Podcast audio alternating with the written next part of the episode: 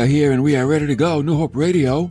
Thank you for coming along today. Got a good series we're going to begin today, and I hope you find it very, very helpful for your own personal life.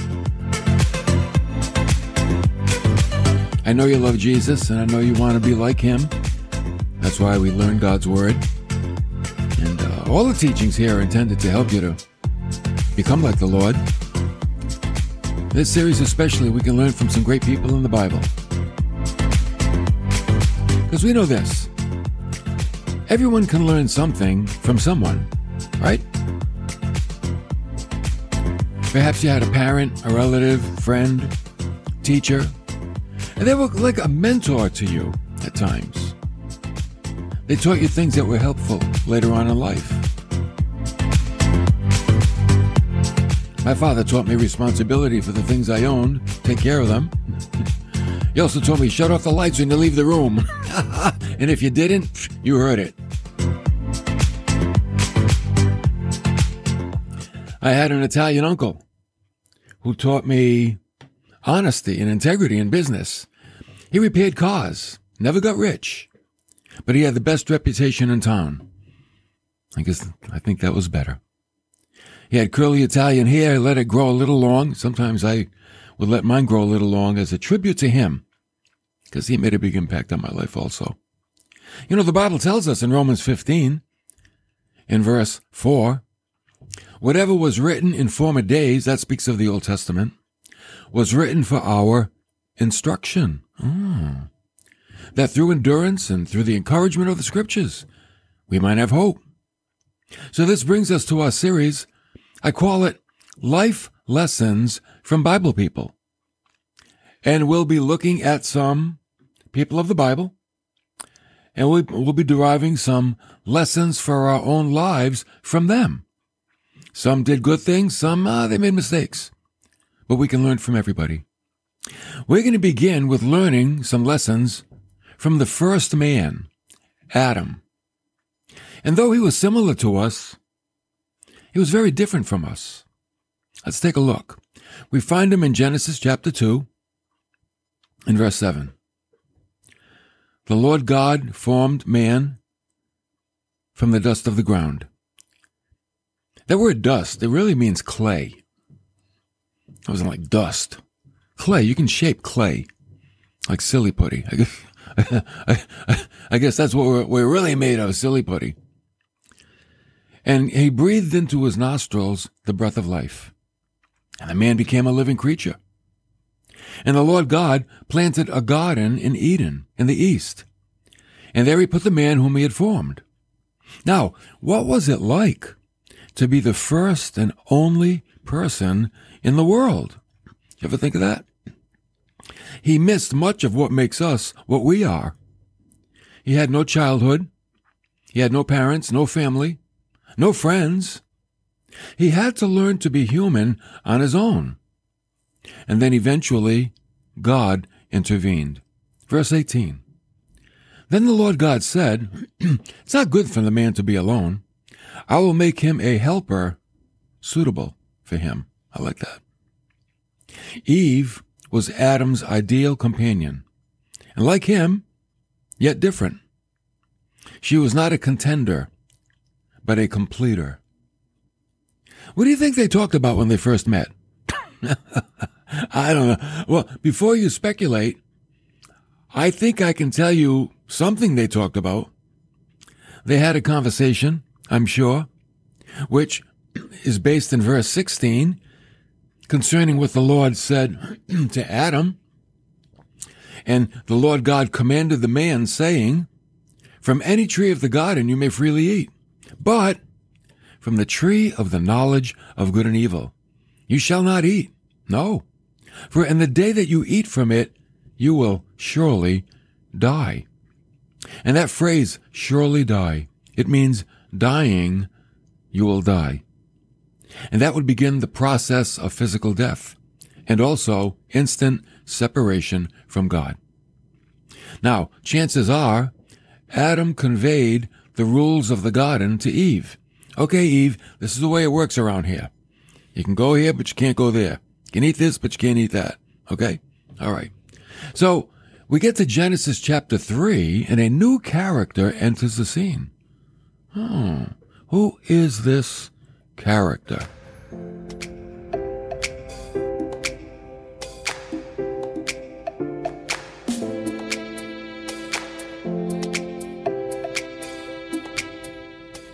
Well, what does it say in verse 1? It says, Now the serpent was more crafty than any beast of the field, which the Lord God had made. And he said to the woman, Indeed, has God said, You shall not eat from any tree of the garden? And the woman said to the serpent, From the fruit of the trees of the garden we may eat. But from the fruit of the tree in the middle of the garden, God said, you shall not eat from it. Don't even touch it, or you will die. Now, apparently, Eve knew the rules of the garden. Very good. Adam taught her, and she learned very well. But then Satan said, remember, Satan is the deceiver. And he was in that serpent, talking to Eve. And Satan said, You're not going to die. As a matter of fact, if you eat the fruit, you'll be just like God. Yeah. At that moment, the fate of the whole creation, wow, was on the line. The angels were watching. Satan is enticing. God is standing by. And Eve said, Well, it does look good to eat, and I like to be like God. I really don't see any harm in it. So she ate.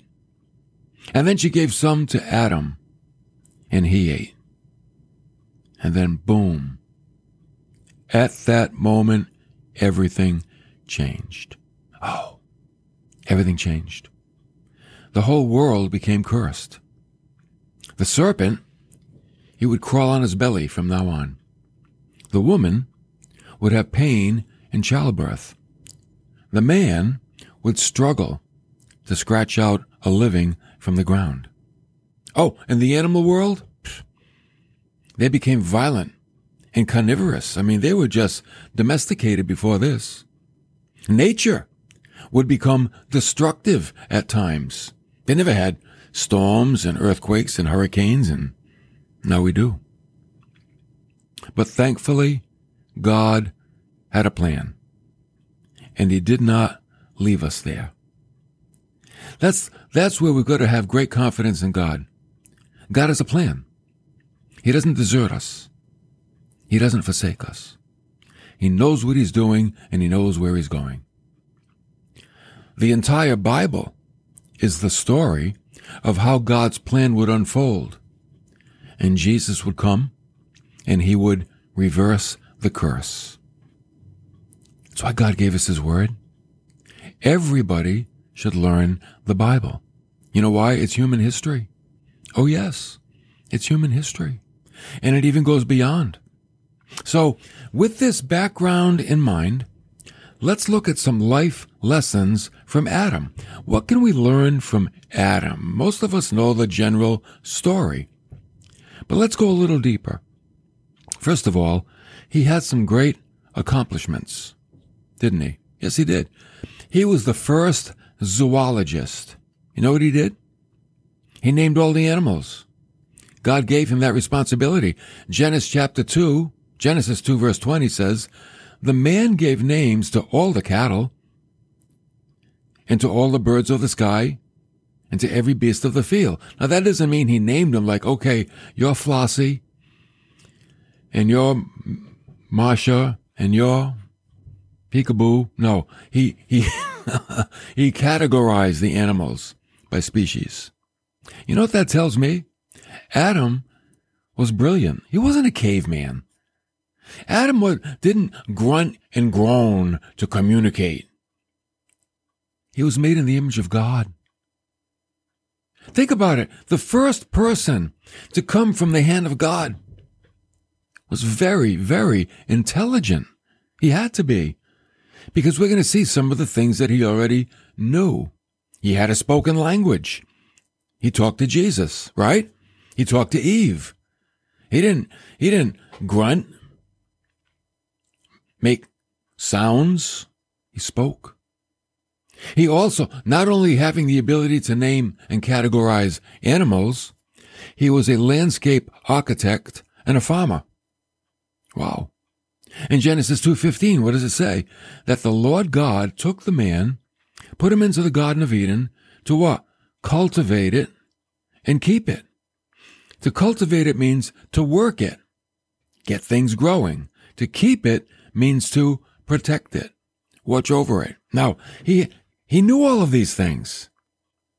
Adam understood how things grew right off the bat. He knew. He was made in the image of God. He's the first man. He couldn't learn from a teacher. There were no teachers. He couldn't wait and evolve his learning because he'd starve to death. So right out of the chute, he knew everything that he needed to know. But he did make mistakes. Yes, he did. You know, you can be very intelligent, but it doesn't mean we don't make mistakes. We all do. Adam, in his mistake, avoided responsibility by blaming others. The Lord asked Adam if he ate from the forbidden tree. And in Genesis 3:12 he said, "The woman whom you gave to be with me, she gave me from the tree, and I ate." So he kind of he skirted the issue. Yes, he said he ate, but he wasn't taking full responsibility. She gave him she gave him the fruit. But you know what? If somebody gives you their fruit, they don't have you don't have to eat it. She didn't like say, Adam, close your eyes and open your mouth, whoop, and shove it in there. she didn't do that. She said, honey, try this. It's really good. He said, all right. And he did. But he didn't take responsibility. And then indirectly, he's blaming the Lord because he said, wait a minute. This wouldn't have happened. This is the woman you gave to me. Oh, how we can become familiar with God. Wow. Do you ever become familiar with God? It can happen. Oh yeah. So he's, he's deflecting the blame to Eve, then deflecting it to the Lord. And you know, that's easy to do. How easy it is to blame others for the things that we do. Do you ever notice that? Do you ever do that? Oh, that's easy. Now, that's the fruit of the sin nature. See, once he sinned, he took upon a nature of sin, and part of that is, I don't take responsibility. I put the responsibility for my failures on other people. That's the nature of the sin nature. That's what it does. One person said, to err is human. To blame it on someone else is even more human. How true. Another mistake Adam made. See, we're learning. We're learning from Bible people. We're learning the good things we did, they did, so we can imitate them. And we're learning the mistakes they made so we can avoid them. Another mistake he made. He hid from God. This is easy to do too. In Genesis 3 9, this is after they ate the fruit. The Lord God called to the man. He said, Adam, where are you? And he said, Well, I heard the sound of you in the garden and I was afraid because I was naked. So I hid myself. Hmm. See, sin causes one to withdraw from God. And I think it's because you know, some, I think here with Adam, it was feelings of shame, maybe some fear, but also feelings of unworthiness will do that. You know, when we fail, we feel unworthy and we drift away. We kind of lose our hope. Well, oh, there's no hope for me. I just keep falling into this sin over and over and we just drift away drift away. That's a mistake. It's a mistake to drift away from God when you sin. And a mistake is also blaming others for your sin. And, and, and thinking God has changed his mind toward you. That's the biggest mistake. when you think that God has changed his mind toward you. He hasn't. You know, when God so loved the world that he gave his only begotten Son, the world was lost. There wasn't much good going on. People were lost in their sins. And God loved us right where we were. He loves, loved you right where you were. And he sent someone to bring you the gospel. And you responded. You said, yes, I believe. I want Jesus in my life. And you still continue to make mistakes and fail, but God's attitude doesn't change. The love is still there. God still loves the world. And he still loves you. Matter of fact, he loves the world with a sacrificial love, but he loves you with a personal love. That speaks of relationship, friendship, intimacy.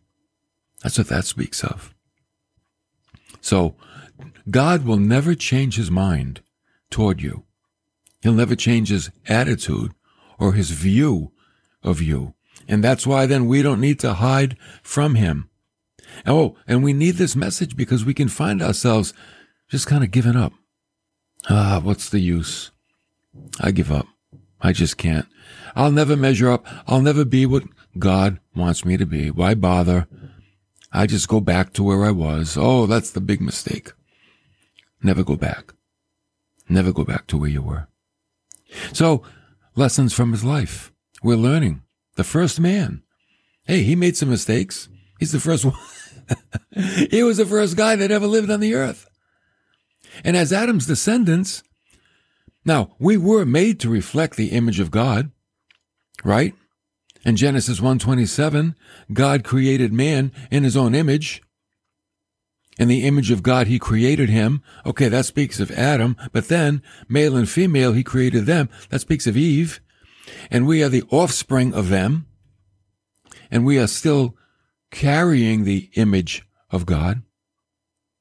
And why did God do this? Why did God make man in his image?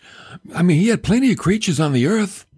They weren't in the image of God. Why did he just stop at that? You know why? God's plan was to make himself known in the world. Adam would be that vessel to do it. God wanted to establish himself for who he was in the earth. And why do you think he wanted to do that? Oh, I got my reasons. I got my beliefs. I think it has something to do with the eternal spiritual warfare between God and Satan. And perhaps Satan, as the God of this world, was claiming authority, and God was going to make his presence known, and he was going to do it through a man. And Adam was that man. But then, when sin entered the world, you know what? God's plan did not change. Oh, I like that. See, when we mess up, we don't deter God. He knows where he's going. And he's going to get there because he's God. So God's plan didn't de- wasn't deterred. He's still going to make himself known in the world. Just like Jesus came walking in the garden looking for Adam after he sinned, Jesus came to earth to remove the curse of sin. That's why he came, to remove it. And now what does he do? He regenerates people who believe in him. And that regeneration takes place through his Holy Spirit. And now we can continue, because we've got the Spirit of God, to make God known in the world. Yes, the world is still cursed. There's, there are still storms and earthquakes and hurricanes. Yes, lions still eat gazelles. And, but there is hope. There's hope in Christ. We have been made a new creation at the moment of faith. Our job is to make Christ known in the world. And then one day he comes back and establishes his kingdom. And then the lion will lie down with the lamb. And a child will play with the cobra. And there'll be no violence and there'll be no destruction because the kingdom of God is here. And that's the way it'll stay for all of eternity. When Jesus sets up his kingdom, oh man, that's the way it's going to stay. Like the song says, that's the way I like it. Uh huh, uh huh. Haven't heard that in a long time. So let me give you a final lesson here that we can learn from Adam. You cannot hide from God. You can't. Remember Moses? He ran from Egypt to Midian. He tried to hide. God found him, spoke to him from a burning bush. If God has a plan for your life, don't bother running because you're not going to get anywhere. God has a plan. Why does God have a plan for your life? Because he has faith in you. He might have more faith in you than you have in yourself. So let God's plan unfold. So there's no need, hey, there's no need to hide from God. You know why? He knows all anyway. He sees all. So we're, we're, how can we hide when God knows everything? There's, there's no need not to take responsibility because he knows all. You can't say, "Oh, know, no, God, I, I really didn't. That wasn't my fault." He, he, he saw the whole thing. He saw the whole thing. David said, "If I ascend to heaven, Lord, you are there. If I make my bed in Sheol, that's the grave. Behold, you are there." Psalm 139, verse 8. He says, It doesn't matter where I go. God is there. Why do I bother to run? God is running right alongside me. I can't get away. You can't get away. I can't get away. In Hebrews 4:13, there is no creature hidden from his sight, none. But all things are open and laid bare to the eyes of him with whom we have to do. So God sees all. So we don't need to play the game. We don't need to play run and hide. We don't need to point the finger at someone else for our mistakes. God knows it all. He sees it all. He's everywhere present. There's no escape from God. And I say, thank you, Lord.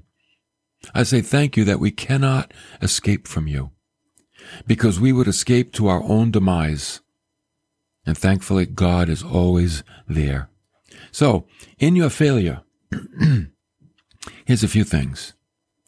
Don't run from Him, but run to Him. I know you might feel unworthy. You might feel guilty. You might feel ashamed. Run to Him. He's not surprised. He saw the whole thing. Oh, yeah. He saw it coming. Go to him. Number two, don't blame others. Accept responsibility. Accept it. You know, that's freeing. You know, when you accept responsibility for the mistakes you've made, it ends right there. But if you don't accept responsibility, oh man, it can drag on and drag on for a long time and it's never resolved. And yet you know in your heart, oh, I am responsible but I don't have the humility to acknowledge it. So I say, get the humility. Learn from Adam's mistake. Adam didn't have the humility at that point. He said, no, not my fault. God, it's Eve and you. It's you two, not me. If you didn't make her, I'd be all right. If you didn't put that tree there, I'd be all right. See, that's bucking the responsibility. That's like, well, if the store wasn't there, I wouldn't have robbed it. okay. Thirdly, know this. His shed blood, the blood of Christ, has provided the forgiveness. That's why we're forgiven. Because Jesus paid it all. He paid it all. And by the way, Jesus died for your sins 2,000 years ago. How many sins did you commit after Christ died? All of them. All of them. Because you weren't alive until after Christ died. So his blood goes right into the future, past, present, and future. All your sins were committed after Christ, saved and unsaved. So it's the basis of his sacrificial blood, precious blood, that we are forgiven. Not on the basis of us doing some kind of penance, but we already stand forgiven by God. And know the heart of God. You know what God's heart is? He's always seeking to restore you. Wow. Not like people. Sometimes with us, it's like, okay, I forgive you, but I never want to see you again. We're like that. But God's like, I forgive you. Let's walk together. Let's do life together. Let's be together. God. He's always about restoring relationships because he wants our relationship with him to be eternal. He doesn't want it to be temporal. He wants it to be eternal. And you know what? I hope that you do too.